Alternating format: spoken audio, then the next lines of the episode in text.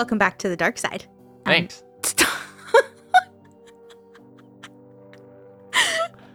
Are you not talking to me when you say that? I'm talking to the audience. Oh, they say thanks. Welcome back to the dark side, audience. I'm your host, Brianna, And I'm Dyson. and you're Dyson, Yes, I am. resident knob wench.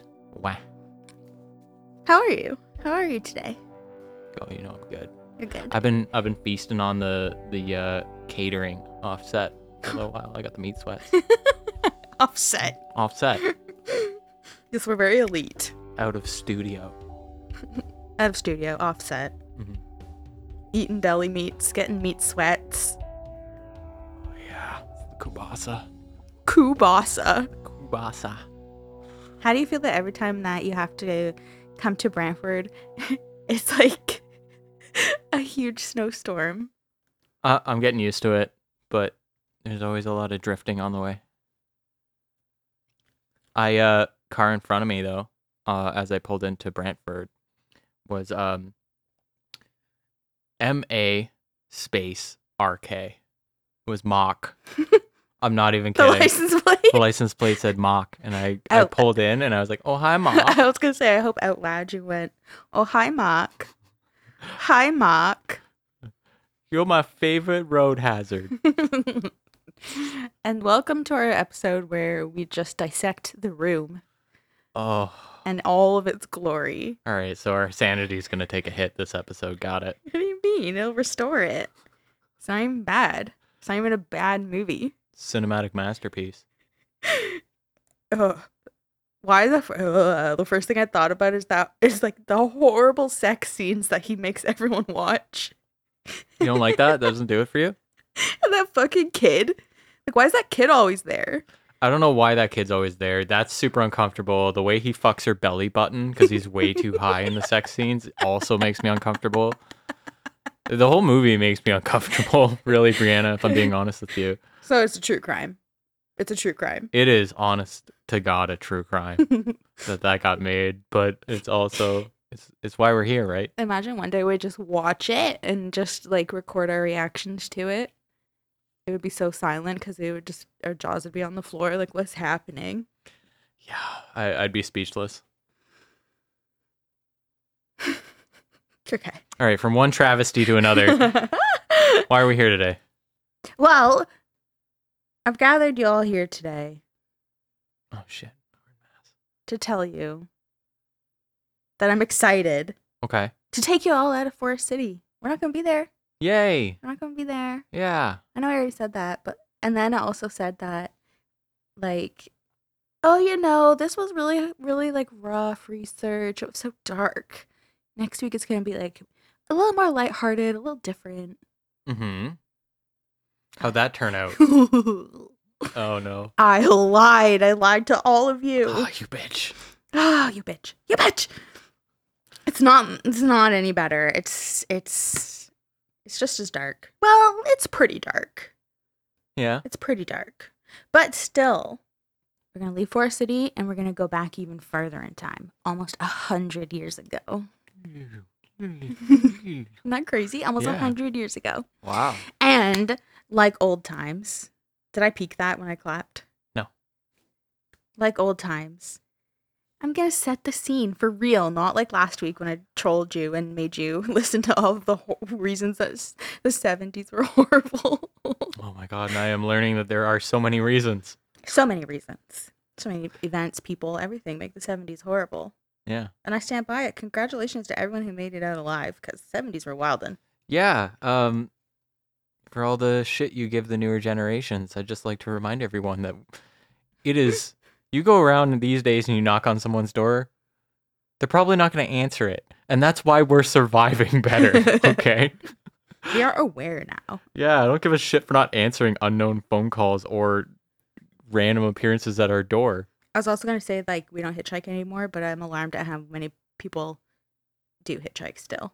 Yeah, that's still a thing Whatever. Okay, so In- you ready for it? in remote communities where no one's there to hear you scream. We're always being watched. The birds are drones. Yeah, the birds are are drones, and um, there's fluoride in the water, which is is good for your teeth, but but also good for big government that wants to mind control you. Did you have too much fluoride today? In the microphone, you can just hear fluoride. Fluoride. Yeah. It's all coffee, Brianna, I know, I know. And meat sweats. and meat sweats. You're, you're jittery from coffee and sweaty from meat. I shouldn't have had all that kubasa. Why are you saying kubasa? How is it pronounced? Is it not kubasa? oh no, it's the tzatziki tatziki thing all over again. Oh my god. I'm not. It's kubasa. That's how you say it. Thanks. Okay. It's kubasa. Why? What do you call it? Kabasa. A kabasa. I'm gonna set the scene for you. I'm sorry. Okay, all right. And I'm tired of hearing like your fucking butt head. I'm really excited to just say something, but I just it all gets Three Stooges syndrome when it gets stuck in the doorway and nothing comes out. Three Stooges syndrome. Yeah. That's a great way to describe you, Kubasa. all right, take me there. Take me there, Okay, no. Don't do this. please. I'm gonna take you there. Okay? Okay. I'm gonna set the scene. Mhm. It's 1922. The legendary Betty White was born in 1972. Oh. Rest in peace, Betty. Topical. Gummy bears were invented. Mmm. People were listening to Fats Waller, fangirling over Babe Ruth, and watching Nosferatu. Oh, Nosferatu. Yeah. Oh, fun fact about that. Uh, in in Bram Stoker's Dracula from 1897, sunlight isn't fatal to Dracula. It just drains a lot of his powers. And it wasn't until this film in 1922 that sunlight was first depicted as being like deadly to vampires. I didn't know that. Yeah, fun fact. Wow. Also in 1922, the discovery of King Tut's tomb influenced Art Deco and repopularized the use of eyeliner in the West. And is a fantastic prelude to a wonderful Brendan Fraser movie, Tarzan, oh, Tarzan, The Mummy. the mummy. Yeah, I'm not gonna do the Mummy dirty like that. It's like my favorite movie of all time. I know. Well, Brendan Fraser's your favorite person of all time. I love you, Brendan. Yeah, I won't tell Kobe. Don't call. Don't tell Kobe. He just meowed. What was that? That was Kobe. He doesn't just meow from the other room. Ah. It's not like a kid. I'm pretty sure that was Kobe. I am your daughter. That did not sound like Kobe. That was creepy. Sounded like Kobe to me. Can we get a playback? We literally could. Okay. All right, pause. All right, so that wasn't Kobe. It was not Kobe. It was either a ghoul or a child, but they're the same thing. Yeah. yeah, yeah, they are. Oh, that's terrifying. Okay, so I left off at uh, King Tut. Um, the discovery of King Tut's tomb influenced Art Deco and repopularized the use of eyeliner in the West. And it's still popular today. Oh, yeah. Nice cat eyes, by the way. Thank you. It's my signature makeup. Mm-hmm. All telephone service in Canada and the US was silenced for one minute on August 4th to mark the funeral of Alexander Graham Bell. Oh, I didn't know they did that. I know, right? I had to mention it because, like, duh, we're in Brantford. The telephone city. It's the telephone city. yeah. F. Scott Fitzgerald coined the term the Jazz Age. You know, I love me some F. Scott Fitzgerald. Mm-hmm. Love him. He's one of the best. Yeah. And today, I'm going to tell you a case that is widely believed to have inspired parts of The Great Gatsby. Oh, interesting. Mm-hmm.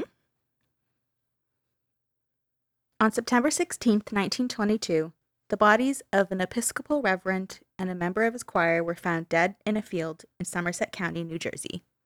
The reverend had been shot once in the head, and the choir member had been shot three times in the head, and her throat was slashed ear to ear.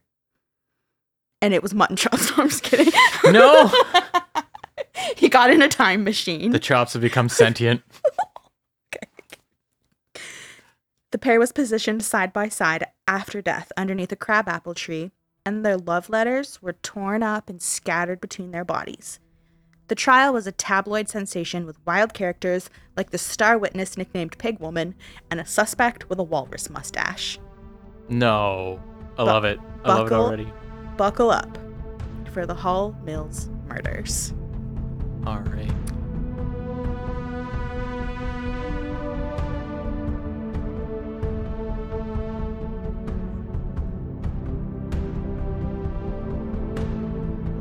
So it was around 10 a.m. on Saturday, September 16th, and 15 year old Pearl Bahmer and 23 year old Raymond Schneider decided to go for a walk in the countryside of New Brunswick, New Jersey.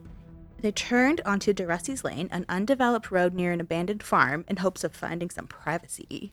Oh. It was like a notorious like menage lover's lane. trois. There's there's two of them. Menage a deux.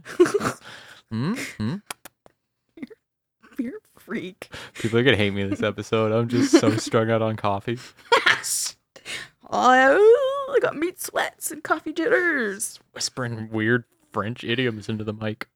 Oh, Oh. menage a trois, but there's two. okay, so they went. To, they uh, turned onto like an undeveloped road near an abandoned farm in hopes of finding some privacy. This area was like known as a lover's lane. Mhm. They walked a short distance, and Pearl noticed something at the edge of the road. So she pointed it out to Raymond, uh because she thought it was like two people lying underneath a crabapple tree. But as they walked closer, they realized the couple was dead. Okay. So they ran to a nearby home and called the police. Yeah. So New Brunswick, it's so confusing because it's if you hear New Brunswick, you think of Yeah. the province. Yeah, But New that's- New Brunswick is like the city Yeah. in New Jersey. Okay. Gotcha. So New Brunswick patrolman Garrigan and Officer Curran were ordered to investigate. They arrived on scene and discovered two dead bodies lying on their backs underneath a crabapple tree with their feet pointing toward it, and the woman's head was resting on the man's right arm. She was wearing a blue dress with little red polka dots on it. She was wearing black silk stockings and brown oxfords, and her blue velvet hat was next to her body on the right. Her left hand rested on the man's right knee, and a brown silk scarf soaked in blood was wrapped around her neck. The man's face was partially covered by a Panama hat, and he had on blood spattered glasses. Their clothes were perfectly in order. Scattered pieces of torn paper lay between them. There was a small blood-stained business card perfectly placed against the man's left shoe, and the grass around their bodies was totally trampled. Hmm. They also noticed that the bodies were right at the city limits. Oh. Curran went to call in the murder while Garrigan took a closer look at the scene. He saw the woman's neck was covered in maggots. He found a wallet lying open on the ground, and inside was a driver's license belonging to Edward Wheeler Hall of 23 Nichols Avenue in New Brunswick. The business card at the man's feet belonged to a Reverend Edward W. Hall, pastor of the Episcopal Church of St. John the Evangelists in New Brunswick. He also found a 32 caliber cartridge case and a 2-foot piece of iron pipe near the bodies. Okay. Now, Curran and Garrigan regrouped and waited for more officers to arrive because right off the bat, they're like, what the fuck do we have on our hands here? Mm-hmm. They were with, like, remember, they were with the New Brunswick Police Department, which is Middlesex County, but the crime scene was actually in Franklin Township, which is Somerset County. So, as everyone was talking logistics, onlook- onlookers came onto the scene and they started taking souvenirs. And oh they they found that little business card, so they started passing it around to read it. So any physical evidence was completely compromised, and the police had no control on the scene. How do you even? How does that even happen? Even if your jurisdiction like does not does not someone just get together and go like, yeah, regardless, like one cop from ours, one cop from yours, just goes over there and stands guard. I, I think that maybe like they had never seen anything like this in the area, and like like you said, there was huge conflict over jurisdiction, and no one no one could come to an agreement as to exactly who was in charge because it was reported to Middlesex County, but it was technically in Somerset County. So while they were still fighting over jurisdiction, Mm-hmm. they couldn't come to an agreement. The undertaker from Somerset County was ultimately called to take the bodies since that's where they were found. Right. And around it was around 2 p.m. and he examined the, the victims. He noted that there was 61 cents and two handkerchiefs in Edward's pockets and that his watch was missing. I like to imagine that he wore his watch every single second of his life, so there was like a li- it was like pale. he had like tan lines around it. Yeah. Because it's such a unless like in 1922, do you think everyone had a watch? If you were a man on the town, you had your watch, or else you were naked. Uh, I feel like at the time it was a it was a new trendy thing to do because they're just getting out of the pocket watch era. True. So if you were anyone of status, especially the local reverend, you had a wristwatch. Yeah, you had a wristwatch, but you're also a bit of a traditionalist, so you had your handkerchiefs. Two. Like doubling up. You got a runny nose there, Edward? Crying. He gives such beautiful sermons. Yeah. Sermons. Oh my god. I'm so sorry, by the way. Like, I'm not religious in any capacity. I don't subscribe to organized religion. Repent. Repent. Okay, so Lamb of God. So the Undertaker at the scene assessed what he had on his hands there. Oh, cool. This is what's in his pockets. I don't know. I guess that he had to figure out what was in his pockets. He took the bodies back to his hearse and he estimated that the time of death was approximately 36 hours ago, which meant that they were murdered around 2 a.m. on Friday morning. It also meant that no one had noticed them in a day and a half, which was very, very weird because they were on, like, they were found on a lover's lane on the weekend So a popular area. a popular area. yeah. And no one noticed. No one ever reported it. So they were like had like, you know, they speculated like, mm, I bet that people noticed but didn't say anything. Especially because like it's a lovers' lane. It's a quote unquote private area. People go there to get away. You don't know. Like maybe They- what kind of couples are out there. They also sounded like they were posed in a Oh, way that's a little bit of a distance, like under the shadow of a tree or something, and also like lovingly lying on each other. yeah, they were totally So- posed, obviously. Yeah. And yeah, that's true. And uh, there's like a map of the crime scene. And it's kind of like where the tree is and where it's coming to the city limits. Mm-hmm. It's kind of around a bend. So maybe nobody noticed them. Mm-hmm. But so once the bodies were moved, the Undertaker took them. The investigators had a chance to look at all of the torn papers, and that's when they realized that they were love letters and romantic cards that someone had like shredded and ripped up and placed and scattered all around the bodies. Oh, that's vindictive as fuck. Mm-hmm. Yeah. So at the morgue, as the Undertaker removed Edward's coat, um, a bullet fell to the floor. It was Okay. it was a 32 caliber, which is the same type of cartridge that was found at the scene. That's just God. He must have just gotten to work today and realized it's gonna be a great day. Shit's just landing in my lap now. Scramble. Like it might as well have just pulled out his pocket and saw like one note not shredded up, and it just says, "I did this. Sign the killer. I live at this address." The Undertaker from New Brunswick arrived to pick up Edward's body, since that's where Edward lived, but the woman was still waiting to be identified. She would ultimately be identified by a reporter from a local paper that recognized her, because it was like a smaller town. Mhm. And like I mentioned, little Looky Loose just came up on that scene. And obviously, that came a lot of reporters. Yeah, yeah, it would be. So the reporter was like, "Hey, you figure out who that lady is yet? Okay, no. Well, I'll just tell you because I already know." Yeah, I already got a great look when I was compromising your crime scene. And they immediately knew who Reverend Hall was because the, the license and his business card. But even without needing, like, they didn't even need the local reporter to identify the woman because most people already knew who the woman was. Her name was Eleanor Mills, and the affair between her and the Reverend had been obvious to everyone around them for years. Oh, Scandalous.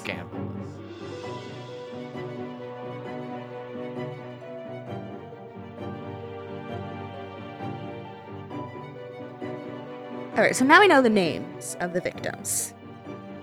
Let's learn a little bit more about them. hmm We'll start with Eleanor. Eleanor Reinhardt Mills was born in 1888.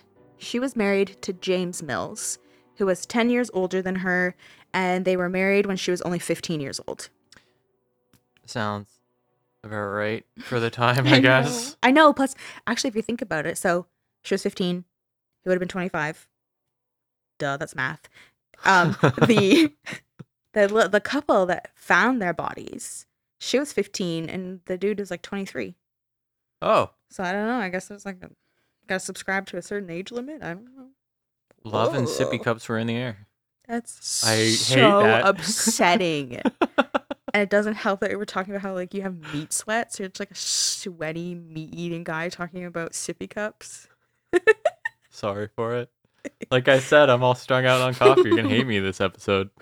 Okay, so they had two children together Charlotte, who was 16 at the time, and Daniel, who was 12. The family lived at 49 Carman Street in New Brunswick, New Jersey, in a rundown home only five blocks from the from Edward Hall. So the Okay. Reverend. Yep. There's gonna be so many names, by the way. Ask just ask if you get confused, okay? Mhm. She was described as small, slender, and pretty with a passionate soul. It was widely known that she was not satisfied with her marriage. James used to be a shoemaker, but he recently became the sexton at St. John the Event. Ev- Event- Evangelist? God damn it. St. John Evangelist? St. John the Evangelist Episcopal Church. Blah. Yeah, that's a hard one. And a full-time janitor at the Lord Stirling Elementary School. He worked Uh-oh. he worked hard, but he didn't really have any ambitions. He didn't make much money. Apparently, like the most he'd make in a week is $38. So Eleanor found solace in romantic novels and church activities. She went to St. John's almost every day, where she was very active in the church and had been a soprano in the choir since she was 14. There was tons of rumors about other women involved with the church and choir that were jealous of her because she was head of the choir and Reverend Hall paid special attention to her. Why is that always the story when it's churches? I know. Oh, this They get so juicy. they get so bickery too, and they'll whenever it's like that era, and it's like, oh, the Mhm. father's coming to dinner. Get the good china. Get the pewter. Get the pewter. so that's a little bit about Eleanor and her husband, Yep. James. Let's meet the second victim, Edward Wheeler Hall. He was born in 1881 to a middle class family and was raised in Brooklyn, New York. He received a degree in liberal arts from the Brooklyn Polytechnic Institute and attended Gen, uh, General Theological Seminary in Manhattan What the fuck is that? to, to become like a, a priest. Oh, okay. All right. After graduation, he moved from New York to Basking Ridge, New Jersey, and then to St. John the Evangelist Episcopal Church in New Brunswick, where he met his wife, and they married on July 20th, 1911. Now, his wife's name is Frances. She was born into a wealthy family on January 13th, 1874, which makes her seven years older than her husband. People gossiped about their marriage and that Edward only married her for her money and her status. Now, Edward, his wife Frances, and her 50 year old brother, Willie, all lived together at 23 Nickel Avenue. Frances and her brother inherited that house along with $2 million after their mother died. And Willie lived with them because he couldn't live on his own, most likely due to some sort of intellectual disability. It's speculated that his personality was consistent with somebody that had fu- high functioning autism. Okay. And so at the time, it wasn't something that people were diagnosed with. And because Willie wasn't very responsible and he was unemployed, Edward assumed the role of monitoring monitoring the weekly allowance for Willie. Okay. So that's a little bit more about Edward and his home life. So we're going to go back to the crime scene and the investigation Mm-hmm. and how the police still couldn't agree on where the murders happened. Right. Yep. We're still there. They're still bickering this whole time. and it's not getting any better. So, Middlesex County has put up a $1,000 reward for information that helped prove that the murders had taken place there. But They're trying to prove it by going to the public. but This the bodies so were found in. Somerset County. It's so so petty. It's ridiculous. It's just so stuff that's so frustrating. yeah. And then it was like it just kept going downhill. So random items were being turned over to the police. Like people were just bringing in random bloodstained handkerchiefs. And then Charlotte Mills, so that's Eleanor and James's daughter, she found a package of love letters that were between her mother and Edward. And also she found Edward's diary. And then I don't know, I don't know how she found this. And then James Mills, so Eleanor's husband, sold it to the New York American for $500, which was like a newspaper at the time. Good money though, but also, dude, dude. And the two county prosecutors were chaotic and they were competing with each other. They were competing to interview people first. They didn't care how they conducted themselves. They just wanted to be like the big man on campus. Judges in both counties were rushing and they were assembling grand juries and urging them to like begin hearing on the cases, but they were like, we don't even have anything. What are we supposed to be hearing? This is so frustrating. It is it it was just absolute chaos. And then meanwhile, Frances, who's Edward's wife, had like hardly ever even been questioned. They were they just did like really gentle questioning, like, so you know, where were ya? You know, I was home. Okay, have a nice day, Frances.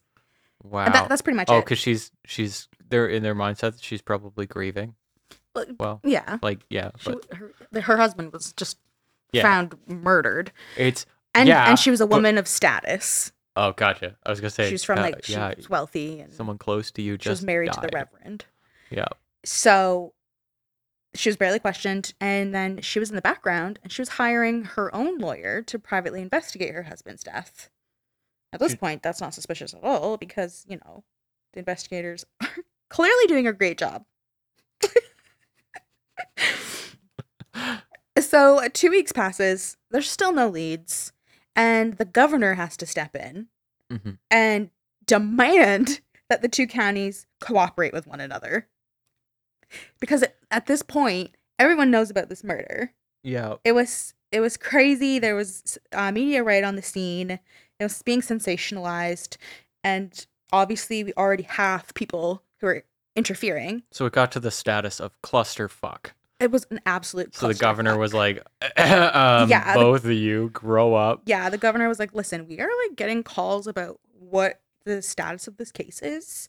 Mhm. And you can't give us one because you're you are not conducting a good investigation. Work together, fucking knuckleheads. Yep. It's probably what that's what you would call someone in You 1922. Right? Yeah. A knucklehead. Yeah. You, you chowderhead. so finally, both counties were working together. So they began to kind of like, at least the best they could, situate themselves, get on the same page. Who'd you talk to? I talked to this person. Who'd you talk to? I also talked to that person. Let's go talk to them together and get a solid story. This is the start of a great cop comedy. yeah. It's a comedy. I've laughed a lot this episode. Okay, so they were like, okay, you know what? Let's get our ducks in a row. Let's go and interview the prime suspects and the people associated with them. Who are the prime suspects? Yeah. Who are the prime suspects, Brianna? The spouses. Duh, it's always the spouse. so they start with James Mills. hmm Now, The one who sold the diary. I know. I kind of get it. I kind of get it because he's like, Well, he didn't even make very much money. yeah, and also like, I'm holding on to this guy. I don't care that he's dead.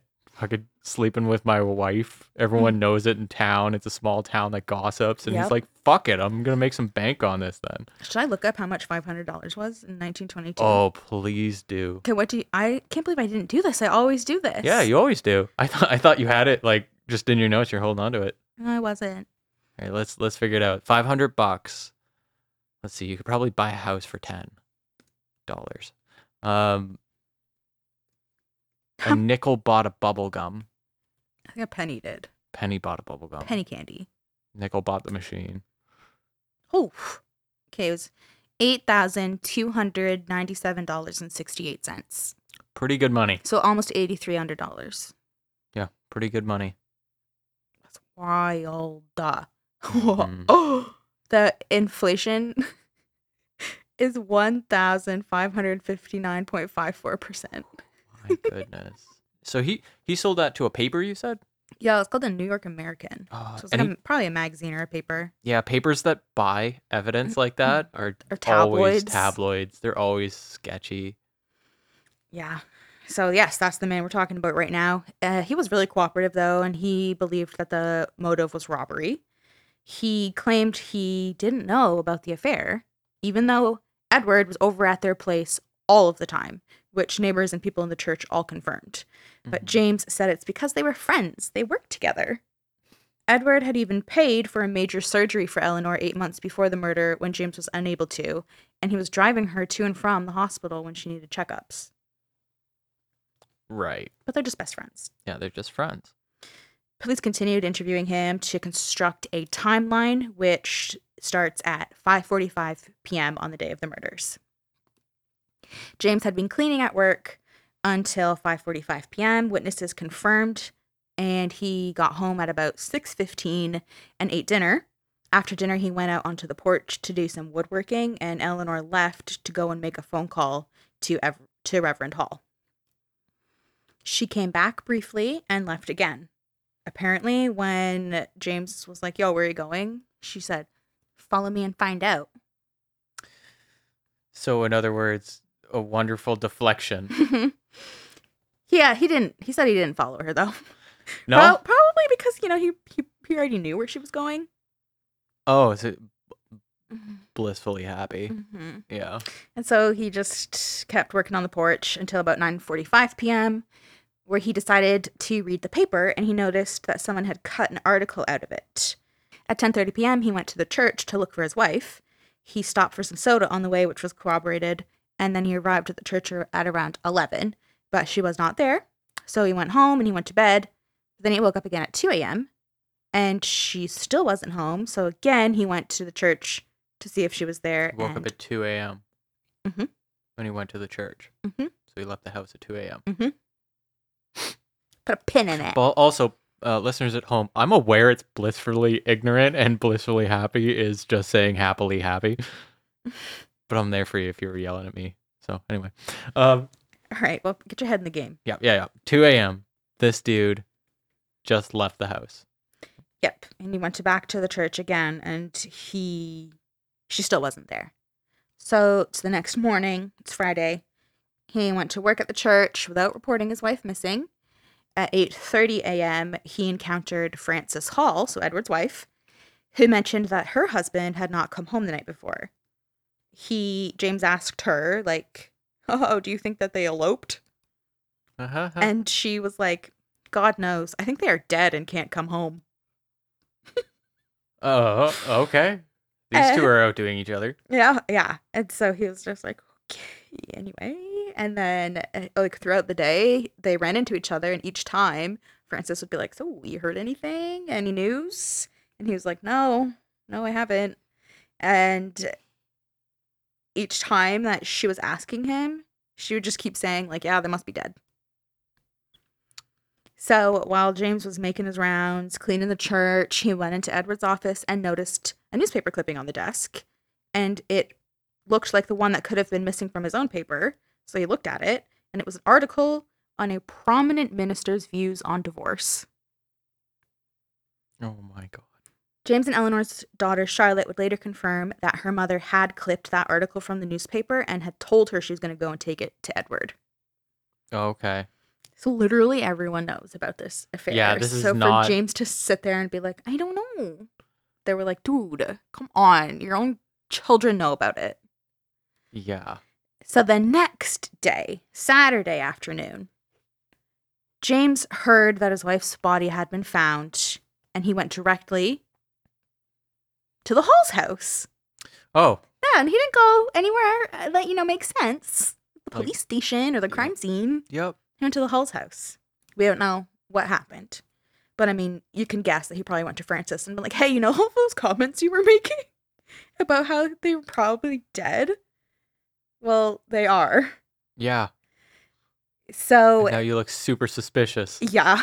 So investigators concluded that James's alibi was pretty tight and didn't believe that he murdered Eleanor and Edward, but they did determine when they were talking to him that he was like what they called simple and that he he definitely knew about the affair even though he denied it and they figured like it was probably an ego thing to not have to admit it and he was also probably taking advantage of the money that Edward was contributing to their household because he was like paying for her surgeries and helping out and stuff. Okay. Yeah. So they it were like, beneficial to his circumstance. yeah. So they were like, okay, like I don't, we don't really think that he did it, but like this guy's lying about the affair. Literally, everybody knows about it. Yeah. So like, just get on board with this. Mm-hmm. So obviously, next on the suspect list was Frances. Yeah. So she claimed that she trusted her husband and that she didn't know about the affair. And she's not a simple gal, is she? She hired a lawyer already. Yeah, she's already out here with her fucking private lawyer investigator guy. I love that it's a lawyer investigator. Yeah, I was like a yeah, I was a lawyer. It said a lawyer. Um maybe a former lawyer. I don't know, but it did say lawyer. I hope at some point you tell me the lawyer says, "No, I'm no big city lawyer." Oh my god, that's the next line. Oh shit! Sorry to steal your thunder. you can have it. Mm. I did nail that. It was good. Thanks. So on the day of the murders, Frances made preserves in her kitchen. What kind of preserves do you think Frances makes? Prunes, Pickled eggs. pickled. eggs. Oh, Oh. oh, because she wants to keep them on the shelf for so much longer than they should. preserves in her kitchen. And that was probably something yummy. Let's pretend it was something yummy, like pickled beets or something. Yeah. Do you like beets? Yeah. Me too. I love them. hmm Or maybe she was just making jam. Or maybe she was preserving Edward's head. I'm just kidding. so she was making preserves in her kitchen. She asked you, she needs you to know it was her kitchen. Okay. I just thought that was funny. Yeah. I don't know. Whenever someone's preserving stuff, I don't. I just immediately picture the cellar. I know, but that's where you keep it. You keep Yeah. it in the cellar. But I guess you need the kitchen to actually make the preserves. Mhm. I'm hungry. Yeah, same. okay, so so she was making preserves in her kitchen. Yep. She received a call from Eleanor and gave Edward the message when he got in at 6:30 p.m. And Eleanor called again at 7. Around and around 40 minutes later, Edward said he was going to go and check on her medical bills. So I don't know. I think maybe he cuz he had paid for that surgery for her. Right. I think maybe he was keeping everything in his office at the church. And she was going to go and meet him at the church anyway. So I think that they were just going to go and meet at the church. yeah. I don't. Th- whatever, fucking Edward. I- I'm. s- I'm still trying to figure out how the fuck these guys have straight faces when they're like, "Oh, I'm just gonna go check on her medical bills." Know. I don't. Uh. it's what God would have wanted. so Frances, she says that she just played solitaire for the next two hours. Her brother Willie came out of his room. I don't laugh, Kay. I could play solitaire for two hours too. Where's her preservatives? Where's her cats? I'm really upset right now. Yeah. So she played solitaires for the next two hours. Her brother Willie came out of his room to say goodnight, and then she decided that she'd go to bed too. At a, at you know maybe two thirty a.m. she woke up, and she realized her husband wasn't home. So she woke up her brother Willie to go with her to the church and look for him. And the, but the church was dark, so they walked past the Mills house too, but it was dark. So, you know, they just went home before you say anything. Yeah. A night watchman at the local college that I think is like right across the street from the Hall's house, he saw that the lights were on all night and he saw a woman enter the home at 2:30 a.m. Not leave it. Like Frances said she left at 2:30 a.m. Mm-hmm. Not suspicious at all. All of this is super weird. and why are they all waking up ex like Get ready. spontaneously at two? I kn- oh yeah, I know. Oh, I don't know. Just it's two. I guess I gotta get up for a little midnight preserve snack. Mm. So Frances admitted to anonymously calling the police on Friday morning to ask if anyone was found hurt or dead, which no one had been at the time. But she claimed that after the call, she just continued to search for her missing husband all day. But that contradicts James' story, who said that he saw her multiple times on Friday and he kept she kept asking him for updates where she just kept saying, "Oh, they're probably dead." Yeah. Meanwhile, in the morning, she had called and was like, "So you know, did you anyone find anything weird? Maybe a dead guy, maybe a dead woman, maybe they're hurt." She's really hung up on. and that was being- Friday morning. So Yep. the cops were like, "What? No, Who is this?" And she was just like, "Hmm," and hung up. Didn't tell them, but she admitted to this. and she's doing it anonymously, like it's not someone. Like and it was on Friday. The bodies weren't with. even found till Saturday morning. So a reporter called her on Saturday, just like when James had found out it was a Saturday, because that's when the bodies were found. That Mhm. was stupid. a reporter called her on Saturday, which is how she heard the news of the murders. And like James, she believed that the robbery was that robbery was the motive, since Edward's gold watch was missing, and the Undertaker, who was obsessed with Edward's pockets, had only had found that there was only sixty-one cents in his pocket. Yeah. And she was like, "Oh, see, robbery is definitely the motive because he always carried fifty dollars in his wallet, and there wasn't fifty dollars in his wallet." Right. So she was like, "That's definitely it. His watch is missing, and he only has sixty-one cents. Well, it's robbery." Yeah. Conveniently, what James thought as well. Investigators spoke to the Hallses, Hallses, Halls, The halls. Halls apostrophe. the Hall- Halses. the Hallses. 'cause- Yeah. So investigators spoke to their maid, who Mhm. corroborated that the 7 p.m. call from Eleanor did come in. Edward did leave the house 40 minutes later, and Frances was playing solitaire for a couple of hours. But she added something else that was, let's say, suspicious. Oh, now it's suspicious. So in the morning, Yep.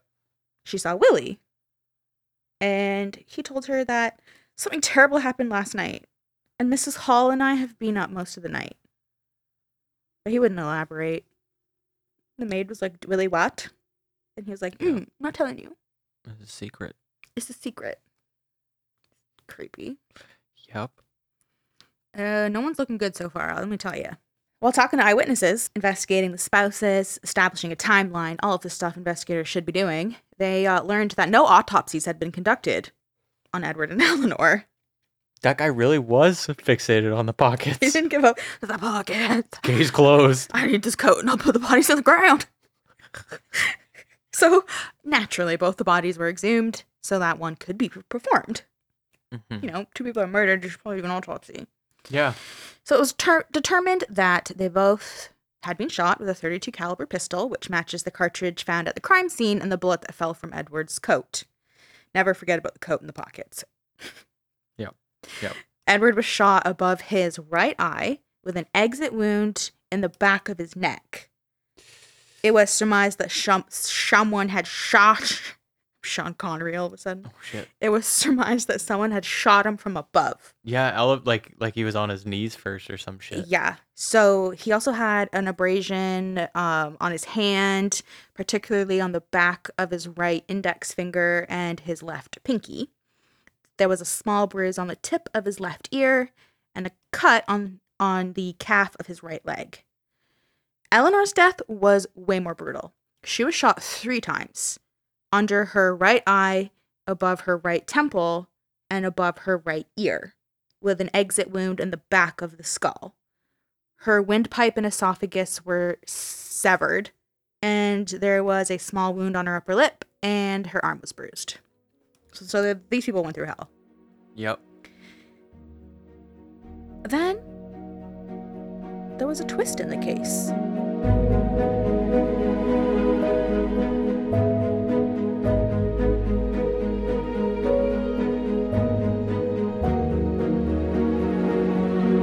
This entire paragraph is from an essay written by Mary S. Hartman, and I just decided to read the whole paragraph because she just perfectly sums up what happens next. That there's no point in me rewriting it, so. Okay. Others were being questioned, in particular, the 15 year old factory worker, Pearl Bahmer, and her sometime 20, she says 22 year old. It's reported that he's 23 sometimes. I don't know. Mhm. Her sometime 22 year old boyfriend who had found the bodies. The boyfriend, Raymond Schneider, stated that on the night of the murders, a second young man had been with him and that they had followed his girlfriend and her father, who were talking together in the neighborhood of the killing. The boyfriend maintained that his companion, who had also dated the girl, so Pearl, suspected that the father was guilty of incest and intended to do away with him. He swore that this young man, called Clifford Hayes, had killed Edward Hall and Eleanor Mills in a case of mistaken identity. Amazingly, Hayes was arrested and charged on October 9th.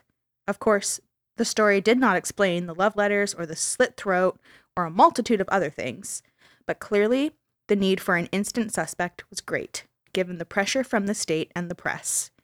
Then, too, the suspect conveniently came from the right class, while Mrs. Hall and her brother were highly respected citizens. James Mills was grudgingly left alone for the time being, since neighbors had seen him within an hour of the alleged killings and had heard him doing woodwork, pounding nails, throughout the whole period in question. Soon it was clear the, that only the Somerset prosecutor had wanted an arrest, and Middlesex citizens protested that it was no accident the wealthy folks from Somerset should want to pin the crime on a New Brunswick lad. Hundreds from town called at the boy's home to express sympathy, and a justice fund was created to pay for Hayes's defense. Many of these people knew that Schneider was an inveterate liar. I think that means compulsive. Like a Yeah. compulsive liar. And sure thing, a couple days later, the young man confessed to the lie and Hayes was released. The prosecutors were again empty handed. Then Pearl was interviewed and said she was out on that night, but the quote unquote other man was her drunk father trying to sober up. And then Schneider confessed to having lied about the whole thing. So everyone was released, Oh, and the God. charges against Clifford Hayes were dropped. that's so infuriating. So that whole paragraph was from uh, Mary S. Hartman. Mhm. and it just perfectly summed up that whole debacle of the twist that was the arrest for the murders that was just a lie. Yeah. There's a whole detour. So, and the investigators, like Mary Hartman has said, were empty handed again. And a state Supreme Court judge was unhappy with the botched investigation and he turned it over to the state attorney general's office. Yeah. because he was like, fuck these local investigators. They are making a mess of this. hmm And then, unlike local prosecutors, the newly appointed state prosecutor took the testimony of a local eccentric woman very seriously.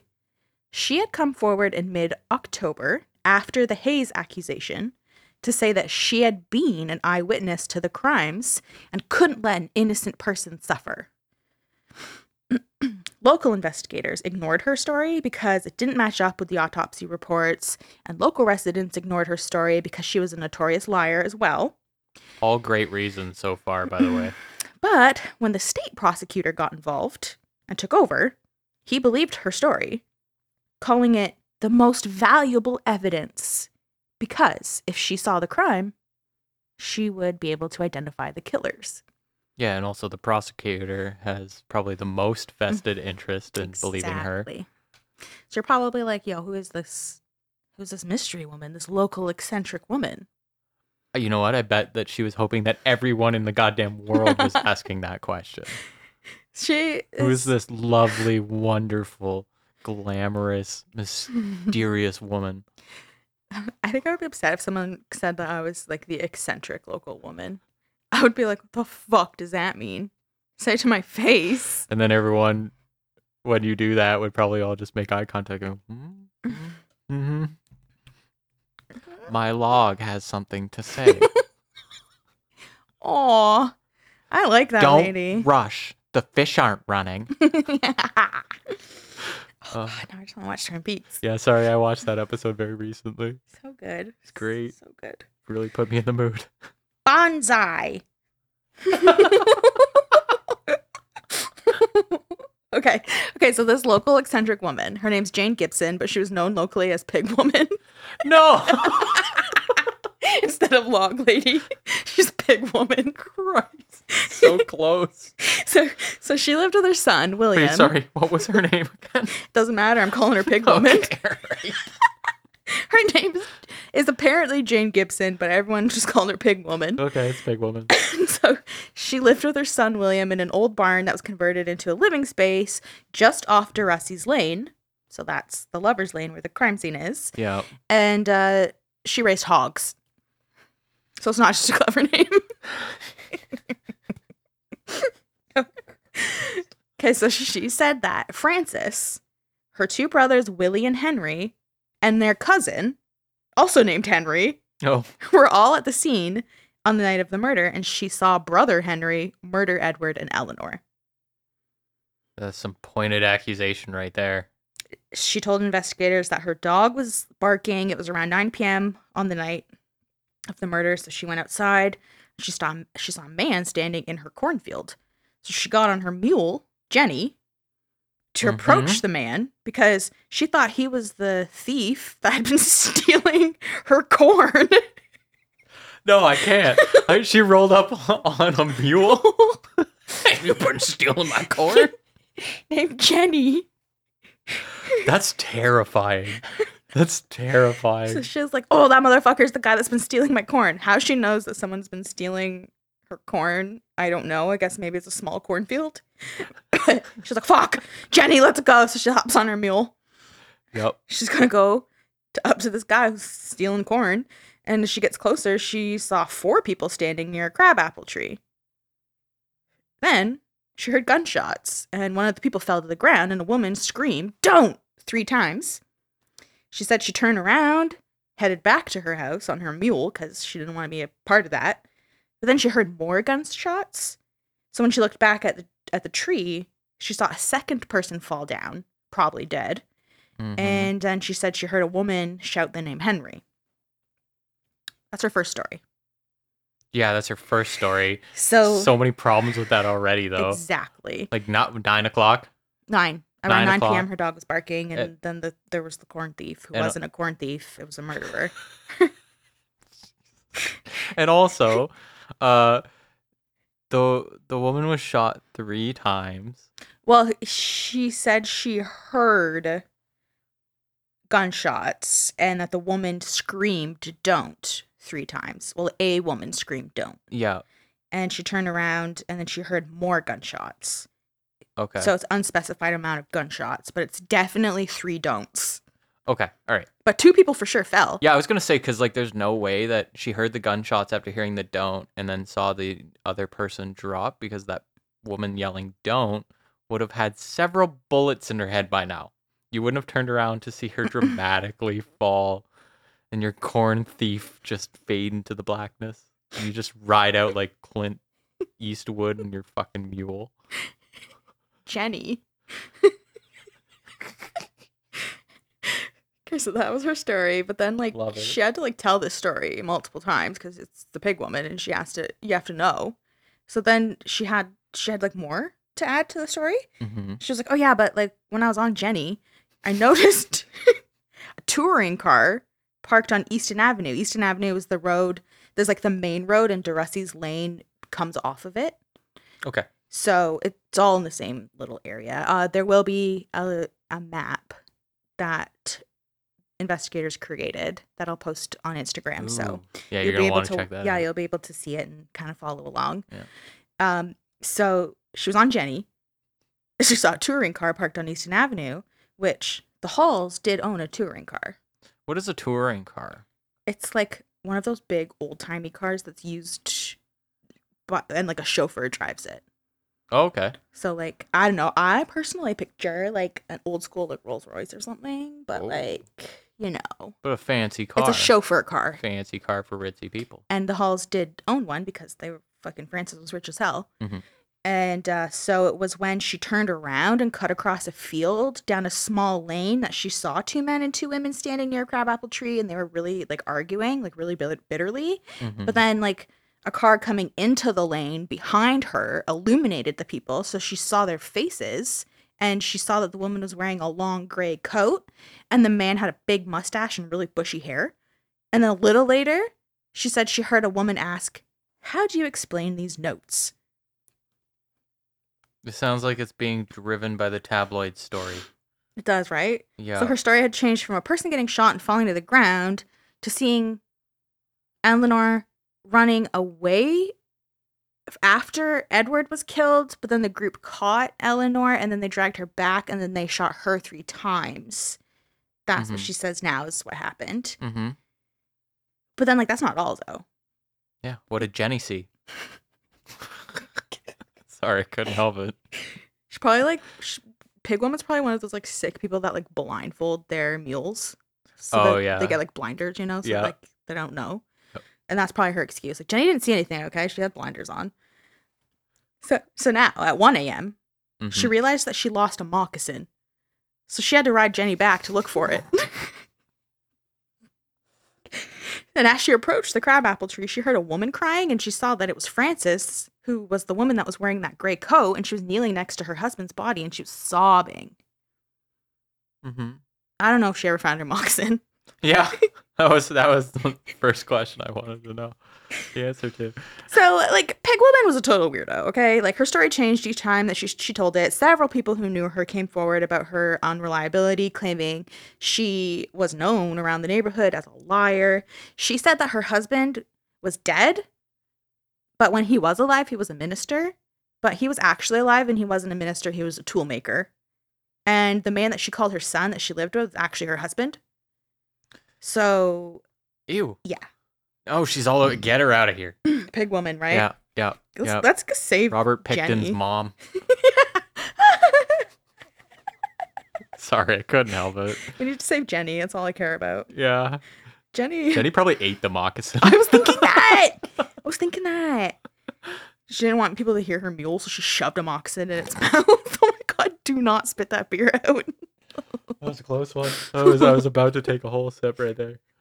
So clearly, Pig Woman had been telling like all different stories, and she later admitted that she told reporters one story, and she told authorities another, and then she would tell people in the neighborhoods another story, and it She's just bored. snowballed. And I don't know. I guess she liked talking to someone other than hogs. I can't not picture the log lady as her though. I actually can't. It's funny, as I guess I kind of pictured someone looking like the log lady too, yeah. because I don't actually know what Pig Woman looks like. I saw only saw one picture, and you can't see her face. Honestly, it's probably really good because if you did come across her face somewhere, it'd be in the tabloids again, and it'd be Mm. for something horrible. So right, no right, news right, is good right, news, I think, with her. right. yeah, well, guess what? It's not the last time that we hear about the Pig Woman. Shit. okay. So, Mrs. Fraley, she was a woman that lived directly across De Russey's Lane, and she contradicted Pig Woman's story. Mhm. She had heard no commotion that night. She didn't hear any gunshots, nothing. And she had boarders that stayed at her house, and they didn't hear anything either. Okay. In fact, she had seen the Pig Woman right after the murder supposedly happened, and Pig Woman didn't even say anything. Now, when the when the murder supposedly happened, like to the cases version, or with her, with the with the pig lady that said, "Oh, at nine o'clock." Yeah, so like around time of the estimated time of death. Okay, so, the real real real time. some time. Also, the time of death isn't going to be perfect because that Undertaker was really only obsessed with pockets. Yeah, he was really into that. He, And I mean, it's 1922. you know what? When you were telling me that they exhumed him, and then they were like, "Yeah, died from a gunshot wound," I feel like the like. The, the guy was just like, I fucking told you, no reason to dig him up, right? I was right the first time. Just holding the bullet. oh yeah, he like rubs it. It's this little worry stone. Little necklace he's got now. Little worry stone. Smooth now. so, so that's one person who was like, "Yo, don't trust Pig Woman." Okay, we didn't. Good advice. We didn't. We don't. We don't like the Hog Lady. But you know, Pig Woman, she always stood by her story. Mhm. And by the time that her story was taken seriously by the state prosecutor, there was enough testimony that raised doubts as to where Frances, her brothers, and her cousin had been. So it, like, unfortunately added this credibility to the pig woman's story. This pro- this prosecutor though is so shit so Yeah. far. He, Like he has an agenda. build- Yeah, he's got an agenda, but even with the agenda, I would never put her her tail up at all. I'd be like, this is not this is not part of this case. I'm not He just wanted this. to run with it because he was like, if that shred of hope is that she really did see this, so she saw these people, so she can identify them. And so, like in one account of Pig Woman's story, she mentioned having seen Frances Hall. So, like we've already met her. We know that's Edward's wife, hmm and we've like sort of met her brother Willie. hmm Um, but let's learn a little bit more about him. Yeah, he's a little bit. uh He's hard to peg on this one. Yeah, so he was uh, he was born March thirteenth, eighteen seventy two. What does that make him? An Aries. Close, Pisces. Pisces. I didn't know what came before Aries. I, Pisces. as- I assumed Aries was the top of the list. People usually do start with Aries. That's right. Don't let it Mhm. get to your head though. Already did. He was described as impulsive, explosive, and somewhat reckless, but usually had a sunny disposition. He wore thick glasses and had a walrus mustache. That's so scary. That's so scary. I thought it was like this, like you know. The walrus mustache, yeah, it's terrifying. Oh yeah. yeah well, I, I know what you're saying. we're on a facial hair kick at this point. But yeah, oh, I straight up had to Google what a walrus mustache was because I was like, it's no, there's no way it is what I think it is, it's like and it's what I thought it was. You know what? I'll show you a picture. all right. Oh, yeah, so that's okay. what Willie has. Yeah, one of those like think think an oil prospector. Oh, prospector. Yeah. hundred percent. Maybe a monocle. Mm, I think Willie Oh has- yeah, he kind of looks like um the Monopoly guy with a big mustache. he does. He does. He does. So yeah. So Willie had he wore these big thick glasses. He had a walrus mustache, and most of his free time was spent at the fire station where he played cards and ran errands. Since he wasn't employed and he couldn't fulfill his ambition of being a firefighter, it was discovered that he owned a 32 caliber pistol. Oh no. But the firing mechanism was allegedly filed down for safety reasons. Plus, he said that he hadn't shot the gun in over 10 years, but they still took the gun in for evidence. Yeah. And his alibi that night was Frances, whose alibi was mustache. So, take that, what you do with that, what you will. Yeah. So Pigwoman also mentioned seeing Frances's other brother, Henry. Mhm. He was born on November 10th, 1869. He was a retired exhibition marksman who lived 50 miles away in Lavallette, New Jersey. But he wasn't close to his sister. Mm. Physically, emotionally. Just yeah. Okay. All right. That's good. 50 miles away. Get Yeah, it? yep. Uh-huh. Yeah. And his alibi was that he was on a fishing trip miles away from the crime scene, which was people did say, yeah, he was with us on this fishing trip. All right. Uh, lastly, Pig Woman said that she saw Frances's cousin, the other Henry, cousin Henry, Mm-hmm. and he was born May 15th, 1882. He lived with his wife two doors down from Edward and Frances and worked as a Wall Street stockbroker. So he was the he was in the area as well. He didn't live with Frances like Willie did, but he was just down Part the of road. a ritzy family for sure. Oh yeah, and he was a Wall Street stockbroker. Yeah. So his alibi for that night was that he had an early dinner with his wife at his home, uh, at, at a home of some friends, and they left together around ten thirty p.m. I guess that's his alibi, but I mean, so you're only going until ten thirty p.m. But also, I mean, like this has already blown that entire story out of the water. Plus, fucking state prosecutor was just obsessed with Pig Woman, and he was like, what a fucking idiot. So he, he was like, "Yo, we gotta bring murder charges down on on the Hall Stevens Carpenter gang. So let's let's do it. Let's get a grand jury convened. They're gonna hear from the witnesses. They heard from sixty seven witnesses over a five day period. Oh my god, that's a long fucking day. But guess what? No charges were laid in the end, and everyone got on with their lives. You're kidding. I'm not kidding. And guess what else? What? That's where we're gonna leave it. Ooh. Mm, the case is far from over, though. So be sure to join us next week for the conclusion. Ooh. All right. What do you think so far? Thoughts? It's crazy. The story is nuts. It is like something out of a movie. You know, every time you you're like, okay, okay, I got it, I got it, and I'm like the looks of that. Oh wait, what? What? A pig woman in a walrus mustache? She's my favorite so far, but I also woman. hate her because it's just ridiculous waste of time. All these people just want attention. I think this town is like so like boring or something that they're like, let's do it. Oh Get my name God. in the paper. Yeah, it's like the tabloids came to town and they just lost their damn mind. Oh, the tabloids. So yeah, they did come to town. They they fucking everyone just submerged, submerged, converged, Converged. converged. Like got together? everyone just went to the scene. Yeah, converged. And when and earlier when I was like, oh, they took souvenirs Yeah. uh, from the crime scene. So the everyone that came to the crime scene, the souvenirs they took was literally like pieces of the crabapple tree. So they were like skinning the bark off of it. they weren't taking like you know, like They literally took the whole tree. or How many people came to take Ah. souvenirs? They took the bark off the trees, the the tree, then there was no more bark left. So they started taking little twigs, little branches, old crab apples, and then there was literally no tree left.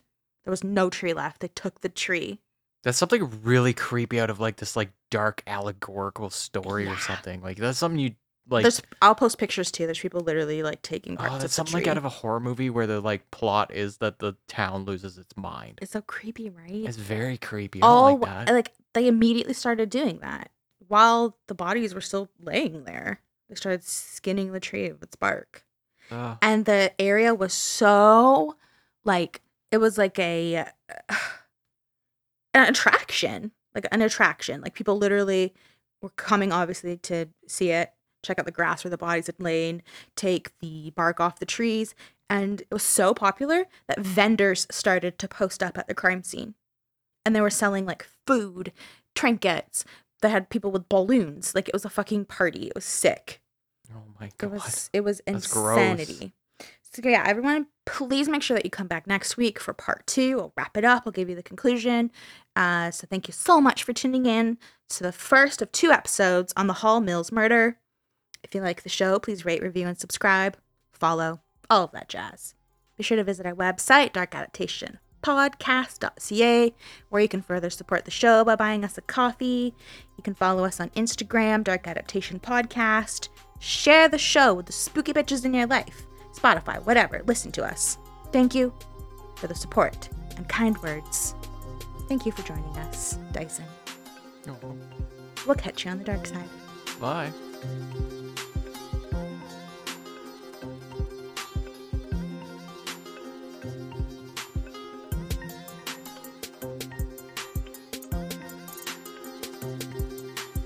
They arrived on scene and discovered two dead bodies. It's off to such a hot start. I think my mouth is asleep, I guess. It's killing me not to just say dirty floor apples. what you no? What is that? A crab apple? crab Dirty apples. floor apple? These taste disgusting. They're crab apples. Dirty floor apples. What is that from? I don't remember. I like to, Stuck in my brain I like apparently. to imagine it's something you created in your own head. Could be. you talking to you because you're a little freak out there eating crab apples off the ground.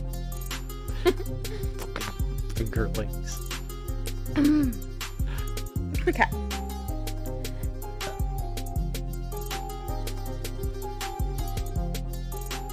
No, they're all looking terrible. So admit, admits talking to these to the eyewitnesses and witnesses. Ad, ad, ad, okay, so while yep. investigators were talking to eyewitnesses, I think I'm having a stroke. Oh no. Hold both hands up. All right, we're good. okay, so I'm just gonna go for it. Love the tattoos, by the way. Thank you. One day I'll have sleeves. Yeah.